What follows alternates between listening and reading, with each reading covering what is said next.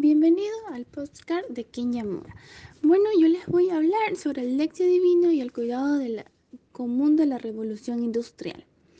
Te voy a brindar un pequeño análisis sobre el texto bíblico de Daniel 3 del 57 al 88.56.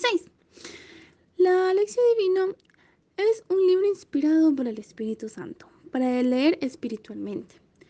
El que lee la Biblia es una persona que tiene mucha fe el ejercicio de lección divina tiene cinco pasos. Te los voy a explicar cuáles son. Estos pasos fue ejecutado en la clase. Y bueno, comenzamos con el primer paso. Se empezó con una invocación al Espíritu Santo mediante la oración. Luego el segundo paso es leer el texto hasta comprender para llevarnos al siguiente paso llamado la meditación.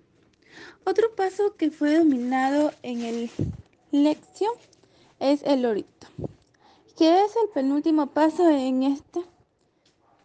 En este. Se le agradece al Señor y, en, y el último paso sería es completar analizando todos los pasos en el texto.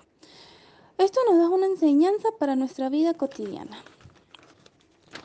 Para finalizar, como la cuarta revolución se puede conectar en el texto bíblico. Primero que nada, el significado de la cuarta revolución se mezcla con el vanguardista técnicas de producción como sistema inteligente, que se integra con las organizaciones y las personas.